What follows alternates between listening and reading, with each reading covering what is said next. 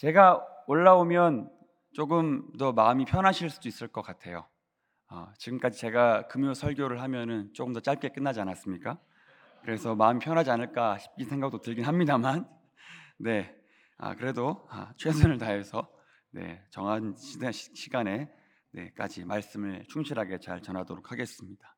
네, 다들 그리고 어제 땡스기빙 잘 보내셨는지 모르겠습니다. 저도 어제 우리 청년들과 함께 또 다른 분들과 함께 또 행복하게 즐거운 시간 보낸 것 같습니다. 네, 어, 저희 그 지난 두 달 동안 10월, 아, 11월 두 달 동안 저희가 주로 잠언을 가지고 큐티를 했죠. 어, 저는 굉장히 이번에 잠언 큐티를 하면서 아, 참 하나님께서 많은 것들을 가르쳐 주신 것 같습니다. 아, 그래서 어, 이전에 제가 생각했던 이 잠언 말씀보다 어, 제가 생각했었던 이 잠언보다 아, 메시지가 생각보다 더 많이 깊구나라는 것을 좀 많이 알게 됐습니다. 그러면서 아, 잠언에서 말하고 있는 말씀, 뭐 지식, 아, 지혜가 무엇인가에 대한 생각을 조금 더 하게 됐는데요. 어, 제가 오늘 여러분들과 나눌 이 말씀은 어, 제가 저 나름대로 이 말씀을 묵상하면서 하나님께서 저에게 해주셨던 말씀을 여러분들과 좀 축약해서 어, 나누기를 원합니다. 굉장히 여러분도 마찬가지겠지만 하나님께서 이 잠언 말씀을 통해서 많이 말씀해 주셨던 것 같아요. 근데 우리가 이 잠언 말씀을 통해서 지혜가 무엇인가라고 생각을 해보았을 때 한 가지 아, 몇 가지 확실한 게 있습니다. 뭐냐면 이 잠언에 나오는 지혜는 단순히 공부를 더 잘하기 위해서 아, 주신 어떤 수단이 아니라는 겁니다. 제가 어렸을 때 교회에서 자랄 때만 해도 이 부모님들이 이 잠언 말씀을 뭐라고 주로 이렇게 말씀을 하신 기억이 나냐면 공부를 잘하는 사람들이 주로 이 잠언 말씀을 많이 읽었다. 이런 말씀을 제가 어렸을 때는 참 많이 들었던 것 같고 그런 교회 안에 이런 분위기가 많이 있었던 것 같습니다. 물론 이 잠언과 공부 잘하는 것을 아예 우리가 끊어놓을 수는 없겠지만 그럼에도 불구하고 이 잠언 말씀의 주된 목적은 자녀들이 공부를 더 잘하게 하기 위한 수단이 가장 큰 목적이 아니라는 것은 확실히 알 수 있습니다. 어, 또 하나는 이 잠언 말씀이 단순히 도덕적으로만 잘 살게 하기 위해서 가르치는 책은 아닌 것 같다라는 생각이 들었습니다. 물론 당연히 포함되어져 있습니다. 도덕적으로 잘 사는 것 당연히 필수로 포함이 되어져 있습니다. 필수입니다. 하지만 사람들이 일반적으로 생각하는 도덕의 이상의 도덕을 잠언은 우리에게 가르쳐 주고 있는 것 같았습니다. 특히 예수님을 믿지 않으시는 분들도 나름 본인의 생각과 본인의 도덕성을 가지고 은혜 받을 수 있는 것 그 이상의 것으로 아, 그 이상의 도덕으로 우리에게 가르쳐 주고 있는 것 같다라는 생각이 들었습니다. 그러면 이 잠언에서 말하는 성경에서 말하는 이 지혜란 어떤 것인가라는 것을 우리가 볼 때에 우리 너무나 잘 아는 말씀이죠. 우리 1장 우리 7절 말씀 아까 봤던 파워포인트로 우리 7절 말씀을 같이 한번 읽어 보겠습니다. 시작. 여호와를 경외하는 것이 지식의 근본이거늘 미련한 자는 지혜와 훈계를 멸시하느니라 라고 이렇게 나와 있습니다. 아멘. 여기서 보니까 지혜와 지식이 뭐라고 말하고 있습니까? 바로 여호와를 경외하는 것이 지식이다. 여호와를 경외하는 것이 지혜다라고 이렇게 말해 주고 있죠. 그러니까 솔로몬은 이 잠언을 시작하면서부터 1장이 이제 시작이잖아요. 이 한 책의 시작인데 솔로몬은 이 잠언을 시작하면서부터 지혜로운 것이 무엇인지를 가르쳐 주고 싶었다라는 겁니다. 아, 그래서 우리 1절 말씀 어, 잠깐 보시면 1절부터 쭉 보시면 1절은 뭐 다윗의 아들 이스라엘 왕 솔로몬의 자문이다라고 나와 있죠. 그리고 2절은 또 뭐라고 말합니까? 이 책을 쓴 목적이 뭐냐? 이는 지혜와 훈계를 알게 하며 명철의 말씀을 깨닫게 한다라고 이렇게 말하고 있죠. 그리고 3절은 이렇게 말하죠. 지혜롭게 한다. 공의롭게 한다. 정의롭게 한다. 정직하게 행할 일에 대해서 훈계를 받게 한다. 이렇게 나와 있습니다. 사절은 어떻게 또 이렇게 말하냐면 이 잠언을 읽으면 어리석은 자가 슬기롭게 된다라고 말하고 있고요. 젊은 자들 어, 특히 이 유스나 청년들에게 지식과 근신함, 그러니까 어떤 판단력을 주기 위한 것이다라는 것입니다. 그래서 이 잠언을 읽으면 한때는 이 좌우 분별을 잘 못하던 젊은 친구가 어느 날 세월이 지나고 보니까 옳고 그름을 판단할 줄 알게 되고 무언가 이 바뀌어져 있다라는 것을 알 수 있게 된다라는 사실입니다. 아마 이것이 하나님의 지혜 때문이라고 아, 말하고 있는 것일 텐데요. 그렇게 말하고 있습니다. 그리고 그 다음에 우리 5절 말씀 보니까 뭐라고 나와 있습니까? 5절 말씀은 지혜 있는 자가 이 잠언 말씀을 읽으면 들으면 학식이 더할 것이다. 더 지혜가 더할 것이다. 그리고 명철한 자는 지략을 얻을 것이다. 라고 나와 있고요. 6절 말씀 또 뭐라고 말하고 있습니까? 자만과 비유와 지혜 있는 자의 말과 그 오묘한 말, 잘 이해할 수 없는 어려운 말도 깨달을 수 있게 될 것이다. 라고 말하고 있습니다. 그래서 지혜를 이렇게 저렇게 얻을 수 있을 거라고 말하고 있는데 이 1, 2절부터 6절까지의 말씀을 총합해서 7절에 뭐라고 나와 있습니까? 여호와를 경외하는 것이 지식의 근본이다. 라고 이렇게 말하고 있습니다. 그래서 이 모든 것 다 중요하지만 이 모든 것의 밑에 어, 근원, 근본, 시작이 되는 것이 뭐라고 말하고 있다고 말하고 있습니까? 바로 여호와를 아, 아, 경외하는 것이 바로 근본, 지식의 근본이다라고 말하고 있는 것이죠. 그러면 지혜가 아닌 것이 뭐라고 말하고 있습니까? 7절 후반절에 미련한 자는 지혜와 훈계를 멸시한다라고 그렇게 나와 있습니다. 자, 우리 앞에 여호와를 경유하는 것이 지혜로운 것이라고 말하고 있죠. 그럼 지혜롭지 않은 것이 뭐라고 말하고 있습니까? 바로 여호와를 경외하지 않는 것. 여호와의 말씀과 지혜와 지식을 아, 훈계를 멸시하는 것이 바로 여호와를 경외하는 것이 아니고 그것은 지혜의 말이 아니다라고 그렇게 말해주고 있는 것입니다. 여러분 이 여호와를 경외하는 것이 지식의 근본이거늘 이 말은 우리가 되게 잘 알고 있는 말씀이죠. 이 말씀은 우리가 말씀 암송을 안 해도 이 말씀 구절은 어, 너무나 잘 알고 있는 그런 어, 말씀입니다. 듣기에도 굉장히 쉬운 말씀입니다. 이 어, 유명한 말씀이고요. 근데 이 짧은 이 7절 말씀에 이, 이 전반절에 있는 요 여호와를 경유하는 것이 지식의 근본이다라는 것은 우리가 너무나 잘 알고 있는데도 있는데 그 후반절은 잘 모를 때가 많이 있습니다. 미련한 자는 지혜와 훈계를 멸시하느니라.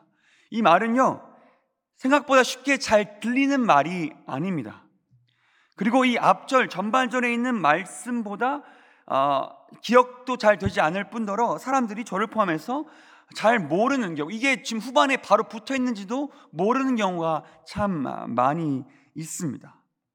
우리말 성경에는요, 미련한 자는 지혜와 훈계를 가볍게 여긴다라고 했습니다.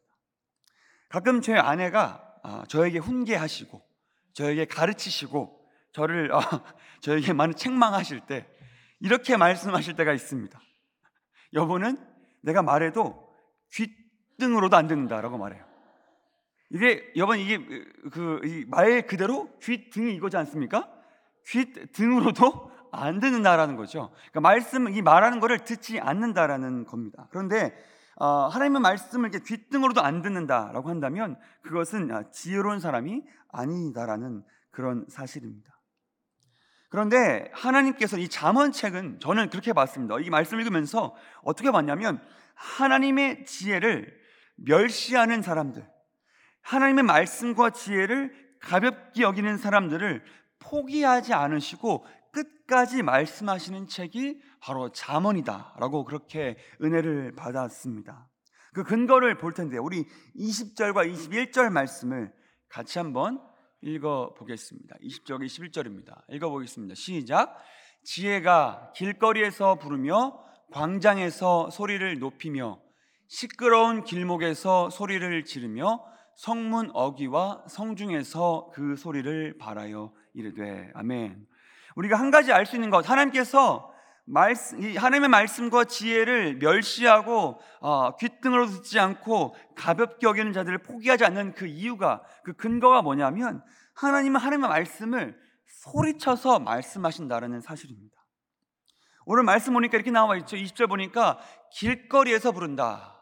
부른다라고 말하고 있고요. 광장에서 소리를 높인다라고 이렇게 말하고 있습니다. 21절에 시끄러운 길목에서 사람 말이 잘 들리지 않는 그 길목에서도 소리를 지른다라고 나와 있고요. 성문 어귀와 성중에서 사람이 많이 지나다니는 곳에서 그 소리를 바란다라고 말하고 있습니다. 그러니까 여러 가지 사람들이 많이 지나가는 곳에서 하나님의 말씀을 소리치고 외치고 아, 부르짖고 있다라고 그렇게 말하고 있습니다. 사람들은 그 말을 듣고 있는지 듣고 있지 않는지도 말을 우리는 잘 알 수 있지 잘 모르지만 한 가지 확실한 것은 하나님께서 그 말씀을 그 지혜를 소리쳐서 말씀하신다라고 말하는 거죠. 너희가 여호와를 경외해야만이 잘 살 수 있다. 그것이 정말 지혜로운 것이다라고 하나님께서는 지혜를 그렇게 선포하신다라는 겁니다. 그런데 계속 제가 계속 반복해서 말씀을 드리지만 이곳은요 사람이 많이 있는 곳입니다. 하나님은요, 하나님 말씀을 숨기지 않으신다라는 거죠. 숨기지 않으시고 공평하게 열심히 말씀을 하시는데 그곳은 어, 사람들이 많이 있는 곳인데요. 그 사람들이 많이 있는 곳은요, 사람들이 각자 자기가 하고 싶은 말을 많이 하는 곳일 수 있습니다. 또는 각자 자기가 듣고 싶은 말만 듣고 싶은 아, 말만 듣고 싶은 그런 곳일지 모르겠습니다. 뭐 좋은 아, 음악 소리가 가득한 곳, 또 좋은 광고 소리가 가득한 곳, 이런 호객 행위가 가득한 곳. 일지 모르겠는데요. 또한 한 가지 확실한 게 있습니다. 뭐냐면은 미련한 자의 소리. 하나님의 말씀을 듣고 싶어 하지 아니한 하나님의 지혜를 듣고 싶어 하지 않은 미련한 자의 소리도 동일하게 있는 곳이라고 볼 수 있습니다. 우리 잠언 7장 11, 12절 말씀인데요. 같이 한번 읽어 보겠습니다. 시작. 이 여인은 떠들며 완악하며 그의 발이 집에 머물지 아니하여 어떤 때에는 거리, 어떤 때에는 또 광장 또 모퉁이마다 서서 사람을 기다리는 자라. 아멘. 이것은 어, 음란한 자에 대해서 음란을 음란에 관해서 젊은 사람에게 경고하는 말인데요. 이 음란에 대해서 어떤 이 지혜, 이 미련한 자에 대해서 말하고 있는데 이 미련한 자의 지혜가 뭐라고 말하고 있습니까? 집에 머물지 않고 어떤 때는 거리, 어떤 때는 광장 또 모퉁이마다 서서 사람을 기다린다고 하고 있습니다. 같은 장소입니다. 같은 장소에서 길거리에서 하나님의 지혜가 소리치고 있는 거죠. 여호와를 경외해야만이 너희는 정말 지혜를 얻을 수 있다라고 말하고 있는 그곳에서 미련한 자는 어떤 죄악의 지혜는 어, 죄악의 잘못된 교묘한 지식은 같은 장소에서 말하고 있는 겁니다. 너가 이곳에 오면 음란함을 경험할 수 있다. 너가 이곳에 오면 하나님의 지혜를 들을 필요가 없다라고 하는 겁니다. 하나님은 본인의 말씀과 지혜를 숨기지 않고 소리쳐서 말씀을 하시는데 여러 소리가 있기 때문에 어떤 사람들은 하나님의 지혜를 듣지 않고 그저 미련한 자의 소리를 듣고 그곳으로 간다라는 것입니다. 그래서 하나님의 말씀은 숨기지 않고요. 우리 22절, 23절 말씀을 어, 볼 텐데요. 우리 아까 아까 22절, 23절 말씀을 우리 같이 한번 이렇게 읽어 보겠습니다. 시작. 너희 어리석은 자들은 어리석음을 좋아하며 거만한 자들은 거만을 기뻐하며 미련한 자들은 지식을 미워하니 어느 때까지 하겠느냐? 나의 책망을 듣고 돌이키라. 보라 내가 나의 영을 너희에게 부어주며 내 말을 너희에게 보이리다 아멘. 자 하나님께서는요 말씀을 숨기지 아니하시는데요. 우리 22절 말씀 보면 이렇게 나와 있습니다 숨기지 않는데 그 메시지를 숨기지 않으십니다. 뭐라고 말씀하십니까? 너희 어리석은 자들은 어리석음을 지금 좋아하고 있다 라고 말씀하세요. 또 너희 거만한 자들아 잘 들어라. 너희는 거만을 기뻐하고 있다. 내가 말하는 지혜를 듣는 것이 아니라 내가 말하는 지혜, 여호와를 경외하는 지혜를 듣고 싶어 하는 것이 아니라 그것을 듣지 않고 거만을 기뻐하고 있다라고 말하고 있습니다. 또한 이렇게 말씀하시는 거죠. 너희 미련한 자들아, 너희는 지식을 미워하고 있다라고까지 이렇게 말씀을 하시는 겁니다. 그리고 말씀하신 거죠. 너희가 어느 때까지 하겠느냐. 우리 23절은 또 이렇게 말하고 있죠. 23절입니다. 바로 다음 절인데요. 나의 책망을 듣고 돌이켜라. 보라. 돌이키면 내가 나의 영을 너희에게 부어주며 내 말을 너희에게 보이리라. 라고 이렇게 말씀하시는 것을 우리가 볼 수 있습니다. 그래서 하나님께서는 이렇게 말씀하시는 너희는 거만한 사람은 거만하다고 말씀하십니다. 미련한 자에게는 너는 지금 미련한 것 같다라고 말씀하시고요. 어리석은 자는 어리석다라고 말씀을 하십니다. 그런데 같은 절에 이 그 다음 절에 동일하게 뭐라고 말씀하십니까? 내가 보기에 너는 거만할 수 있고 어리석을 수 있고 교만하고 미련할 수 있을지 모르겠지만 나의 말을 나의 책망을 듣고 돌이키면 뭐라고 말하고 있죠? 나의 영을 너에게 부어주며 내 말 하나님의 말씀 나의 지혜를 너에게 보이리라라고 이렇게 말하고 있습니다. 제가 잠언 말씀을 읽으면서 제 마음에 가장 많이 아, 담겨졌던 한 단어가 있었습니다. 뭐였냐면 훈계였습니다. 훈계. 저는 개인적으로 이 훈계라는 단어를 그렇게 좋아하는 사람은 아닙니다. 그런데 이 잠언에만 한번 여러분들이 훈계라는 단어를 한번 성경에 쳐보시면 이 잠언에만 20번 이상이 나옵니다. 잠언이 30, 30장이 넘는데 그 중에 20번 이상의 훈계라는 단어가 나옵니다. 잠언 10장 17절엔 제가 읽어 드릴게요. 우리말 성경 이렇게 나와 있습니다. 훈계를 지키는 사람은 생명 길에 있어도 꾸지람을 거부하는 사람은 길을 잃게 된다. 이렇게 나와 있죠. 여러분 이 잠언은요 나이 많은 사람이 하나님의 말씀을 삶을 통해서 깨달은 사람, 주를 경유하기 위해 살아가는 사람이 젊은 사람을 가르치는 말입니다. 여러분 젊은 사람들은 여러분들도 다 젊은이의 시절을 지내보셔서 아시겠지만 젊은 사람들은 인생이 짧기 때문에 이해가 되지 못해서 훈계와 책망이 있을 때 감정적으로 반응할 때가 종종 있고요. 어떨 때는 그렇기 때문에 나이가 있는 분들이 그 반응 때문에 솔직히 말하기가 부담될 때가 얼마나 많이 있습니까? 아, 물론 이 듣는 사람이 감정적으로 조금 좋지 않은 반응을 할 수 있을지 모르겠지만 그럼에도 불구하고 하나님은요 말씀을 숨기지 않으시고 소리쳐서 말씀하신다는 거죠. 나는 너희가 돌이켜서 돌아왔으면 좋겠다. 내 말을 듣고 돌아왔으면 좋겠다라고 말씀하시고 그러면 내가 너희 말을 듣게 하겠다라고 말씀하시는 겁니다. 아, 미련한 자 미련하다고 이렇게 말씀하시는 거죠. 그러면 돌아키면 하나님께서 고칠 수 있는 지혜가 있다라고 그렇게 말씀하시는 겁니다. 우리 하나님은요, 하나님의 지혜는 우리가 잘 들리도록 소리치면서 말씀하시고 숨기지 않고 우리에게 말씀하십니다. 우리가 안 듣는 겁니다. 하나님은 우리에게 계속 말씀하시는데 나의 교만함 때문에 내가 듣고 싶지 않기 때문에 혹은 너무 아, 익숙하기 때문에 우리가 안 듣는 것뿐이지 하나님은 계속해서 우리에게 말씀하십니다. 여러분 제가 지금 가지고 있는 이 태블릿이 있습니다. 보여드릴게요. 정말 이쁘죠? 제가 이것을 설명해 드리기가 어떻게 이걸 샀는지 설명해 드리기가 참 어렵습니다. 하여간 굉장히 싸게 샀습니다. 거의 새 거를, 아, 새 거를 거의 뭐 800불 이상 되는 금액인 건데 100불도 안 되게 샀습니다. 합법, 합법적으로 샀습니다. 걱정하지 마십시오. 근데 이 태블릿을 제가 거의 1년 넘게 안 쓰고 있다가 말씀을 읽으면서 읽기 시작하면서 이 책을 사용하기 시작했습니다. 얼마나 이게 편리하던지요. 제가 수련 청년부 수련회 갔을 청년 수련회 갔을 때 청년 하나가 이 태블릿으로 말씀을 적고 있더라고요. 근데 이 말씀을 적다가 공간이 작으니까 어떻게 하는지 아십니까? 이렇게 탁 키워가지고 그 없는 공간을 만들어 창출해서 쓰는 거예요. 그때 깨달았습니다. 태블릿을 써야 되는구나. 그리고 너무나 너무나 잘 사용하고 있습니다.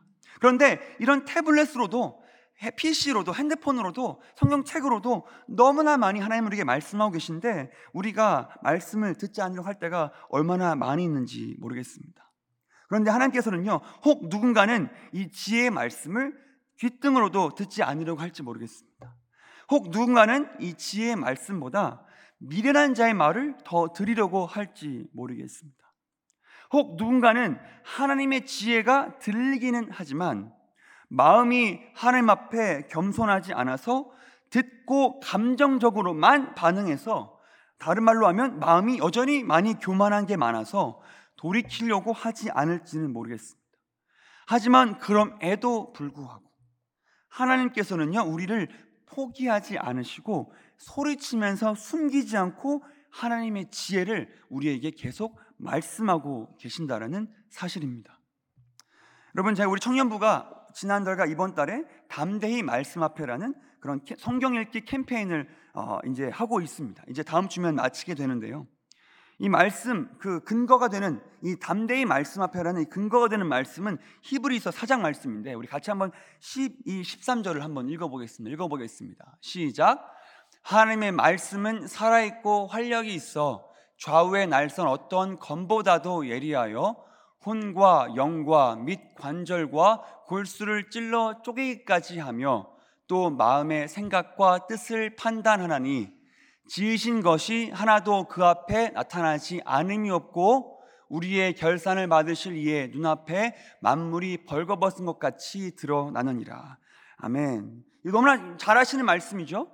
근데 이 말씀 보니까 뭐라고 나오냐면 하나님의 말씀은 살아있고 활력이 있어서 모든 걸 다 찔러 쪼갰다고 말합니다. 근데 어느 어, 뭐까지 찔러 쪼개냐면 우리의 마음과 생각과 뜻까지 다 판단할 수 있다라고 말하고 있습니다. 우리가 어떤 마음을 가지고 행동하는지 내가 다른 사람에게 뭐 어떻게 말하는 것과 상관없이 그 마음의 가장 깊은 곳에 있는 본심까지 하나님 말씀은 다 찔러 쪼갤 수 있다라고 말하고 있습니다. 그리고 만물이 마치 벌거 벗은 것 같이 하나님 말씀 때문에 다 드러난다라고 말하고 있습니다. 결국 말씀 앞에 말씀 읽다 보면 나의 말, 나의 모습이 다 적나라하게 하나씩 하나씩 조금 조금씩 드러나게 되어 있습니다. 내가 얼마나 미련한지, 내가 얼마나 죄인인지, 내가 얼마나 거만한지 말씀 앞에 다 드러나게 되어 있다라는 사실입니다. 근데 그런데 그 다음에 15절, 16절 말씀을 같이 한번 읽어보겠습니다. 읽어보겠습니다. 시작. 우리에게 있는 대제사장은 우리의 연약함을 동정하지 못하실 리가 아니요 모든 일에 우리와 똑같이 시험을 받으신 이로되 죄는 없으시니라 그러므로 우리는 극률하심을 받고 때를 따라 돕는 은혜를 얻기 위하여 은혜 보좌 앞에 담대히 나아갈 것이니라 아멘 자 여기 말씀 보니까 이 말씀 보니까 말씀 앞에 모든 것이 다 드러난다라고 말하고 있는데요. 그 뒤에 그렇지만 우리에게는 대제사장이신 예수님이 계시다라고 말하고 있습니다. 우리와 똑같이 오셔서 죄 없이 사시다가 십자가에 죽으시고 부활하신 그분이 우리에게 계신데 뭐라고 말하고 있습니까? 우리의 연약함을 동정하지 못하실 리가 아니라고 했습니다. 그리고 후반에 보니까 그러므로 우리는 극률하심을 받고 그 다음에 때를 따라 돕는 은혜를 얻기 위하여 은혜 보좌 앞에 담대히 나아갈 것이니라 라고 나와 있습니다. 하나님께서는 우리가 죄악이 많고 부족한 거 너무나 잘 알고 계십니다. 그럼에도 불구하고 누구든지 예수 그리스도를 믿기만 하면 우리 찬양한 것처럼 십자가에서 피 흘려 죽으신 그 예수님을 믿기만 하면, 믿기만 하면 우리를 의롭다고 여겨주신다고 했습니다. 그러면 그 주님 앞에 우리가 담대하게 나아갈 수 있는 근거가 무엇입니까? 바로 우리를 긍휼히 여기시고 때를 따라 우리가 쓰러질 때마다 우리가 부족한 말씀 앞에 다 하나하나 조금씩 조금씩 드러날 때마다 우리를 돕기 위해서 은혜를 주시는 그분 앞에 뭐라고 해요? 담대히 나아가야 된다라고 나와 있습니다. 우리는 예수 그리스도 앞에 주의 은혜 때문에 구원의 은혜 때문에 담대히 나아갈 수 있습니다. 고로 우리는 말씀 앞에 담대히 나아갈 수 있습니다. 아무리 말씀 앞에 내가 옛날에는 안 그랬던 것 같은데 지금 보니까 이 부분이 되게 거만하구나. 내가 미련하구나. 내가 악하구나. 약하구나라는 것이 드러날 때에 그때가 뭡니까? 바로 그때가 극률하심을 입을 때입니다. 그때가 담대하게 예수 그리스도의 보좌 앞에 나아갈 때입니다. 왜 그렇습니까? 그걸 다 알고도 우리를 구원해 주셨고 그거 부족함 다 알고도 우리에게 여전히 하나님의 말씀을 말씀해 주셔서 우리로 하여금 주님을 닮아갈 수 있도록 주를 따라갈 수 있도록 우리를 힘있게 도와주시기 때문에 그렇습니다. 그래서 우리의 부족함이 드러날 때는 주님이 원하시는 것은 담대히 주님 앞에 말씀 앞에 더 나아가는 것입니다. 제가 말씀을 잠언 말씀 읽다가 한 가지 은혜 받은 말씀 하나 제가 아, 보여드릴게요. 우리 잠언 17장 19절 말씀 마지막인데 같이 한번 읽어보겠습니다. 시작. 다툼을 좋아하는 자는 죄과를 좋아하는 자요. 자기 문을 높이는 자는 파괴를 구하는 자니라. 아멘. 제가 이 말씀을 묵상을 하다가 다툼을 좋아하는 자는 죄과를 좋아한다고 했습니다. 근데 저는 생각해 봤거든요. 저는 그렇게 다툼을 좋아하지 않는다고 생각했습니다. 비단 몇 주 전의 일입니다. 다툼을 좋아하지 않는다. 물론 저는 다툼을 그렇게 좋아하는 사람은 아닙니다. 그런데 생각을 해보니까 100가지 중에서 한 98가지는 제가 화를 안 내는데 누군가가 제가 부족한 한두 가지를 건드리면 저는 그 부분에 있어서는 그 사람에게 다툼을 거는 듯한 저의 모습을 많이 발견했습니다. 뭐 제 아내도 마찬가지고 있는 사람 중에 저의 부족한 그 한두 가지를 누군가가 말이나 행동으로 건드리면 트리거 한다고 하죠 영어로는 트리거 하면 저는 그걸 가지고 그 사람에게 말이나 행동으로 보이지 않게 아, 그렇게 다투는 시작을 하는 저의 모습을 성령께서 가르쳐 주셨습니다. 그러면 하나님 말씀, 하나님의 지혜가 주를 이렇게 경외할 수 있도록 가르쳐 주셨다면 저는 어떻게 해야 됩니까? 저의 부족함이 드러났다면 저는 어떻게 해야 됩니까? 그러면 저는 담대히 주님 앞에 나아가면 됩니다. 주님은 내가 돌이켜서 이 말씀 통해 주님께 배우시기를 원하십니다. 그렇기 때문에 담대히 말씀 앞에 나아가면 됩니다. 그래서 주님을 의지하고 주님의 말씀을 의지하면 되겠습니다. 그래서 잠언이 이것이 바로 잠언에서 말하는 지혜라고 저는 믿습니다. 이 잠언에서 말하는 지혜는 하나님을 경외하는 방법이다. 경외하는 지혜라고 할 수 있는데요. 바로 나의 부족함과 죄악이 드러났을 때 말씀에 귀를 닫는 것이 아니라 그것을 보여주시는 만큼만이라도 정직하게 내가 하나님 앞에 그 잘못과 잘못된 것을 인정하고 하나님 말씀 앞에 보조 앞에 보혈의 능력을 의지해서 담대히 나아가는 것이 바로 하나님을 경외하는 방법이다. 하나님을 아, 하나님께서 배우는 지혜다라고 저는 그렇게 믿습니다. 내 부족함이 더 드러날수록 더 말씀 앞에 나아가는 것. 주님은 그 모든 것 아시고 우리를 위해서 말씀하시기 때문에 그렇습니다. 그래서 하나님 말씀을 우리가 읽어야 된다. 혹은 주님의 지혜를 배워야 된다라고 했을 때 행위로 인정받기 위한 것이 절대로 아닙니다. 내가 말씀을 매일 못 읽어서 자책하기 위한 것이 아니라 하나님은 오늘 나에게 말씀하고 싶으셔서 내가 더 예수님을 닮아갈 수 있도록 인도해 주기 원하셔서 내가 부족한 거 이미 다 알지만 그럼에도 불구하고 나를 너무 사랑하셔서 내가 가끔은 이런 말씀을 읽으면 감정적으로 반응해서 덮고 안 들으려고 하는 것을 다 아심에도 불구하고 나를 죄에서 구원하실 뿐만 아니라 말씀해 주신 분이 바로 우리 예수 그리스도 삼위일체 하나님이실 줄로 믿습니다. 그래서 우리는 다시 말씀 앞에 나가야 됩니다. 오늘 내일 큐티 하실 때 잠언이 얼마 안 남았습니다. 그 말씀 읽으면서 겸손하게 기도해 봤으면 좋겠습니다. 하나님, 오늘 잠언 말씀을 통해서 무엇을 나에게 말씀하기 원하십니까? 내가 부족함이 드러나겠지만 내가 혹시 감정적으로 내가 이건 죄가 아니여라고 막 몇 년 동안 말했는지 모르겠지만 그럼에도 불구하고 나에게 말씀하신 그 말씀이 도대체 무엇입니까? 하나님 가르쳐 주십시오. 하나님 내가 분투하겠습니다. 하나님 아버지 싸우겠습니다. 마귀의 생각과 싸우겠습니다. 그 음료의 생각과 주님 내가 싸우겠습니다. 주의 능력만 의지하겠습니다. 하나님 나에게 말씀해 주셔서 내가 6개월 뒤에는 한 1년 뒤에는 이 부분을 다뤄주시고 나를 새롭게 하시는 주를 경험할 수 있도록 도와주십시오. 그래서 오늘도 담대히 주의 잠언 말씀, 주의 말씀 앞에 나아가고 주의 보좌 앞에 나아가서 나를 통해 영광 받으신 주를 아, 보기 원합니다.라고 기도할 수 있는 그렇게 주 앞에 아, 이번 한 주도 아, 또 그렇게 담대히 나아갈 수 있는 그런 모든 우리 세교회 성님 되기를 주님의 이름으로 축원합니다. 우리 같이 이 시간 찬양하고 기도하겠습니다.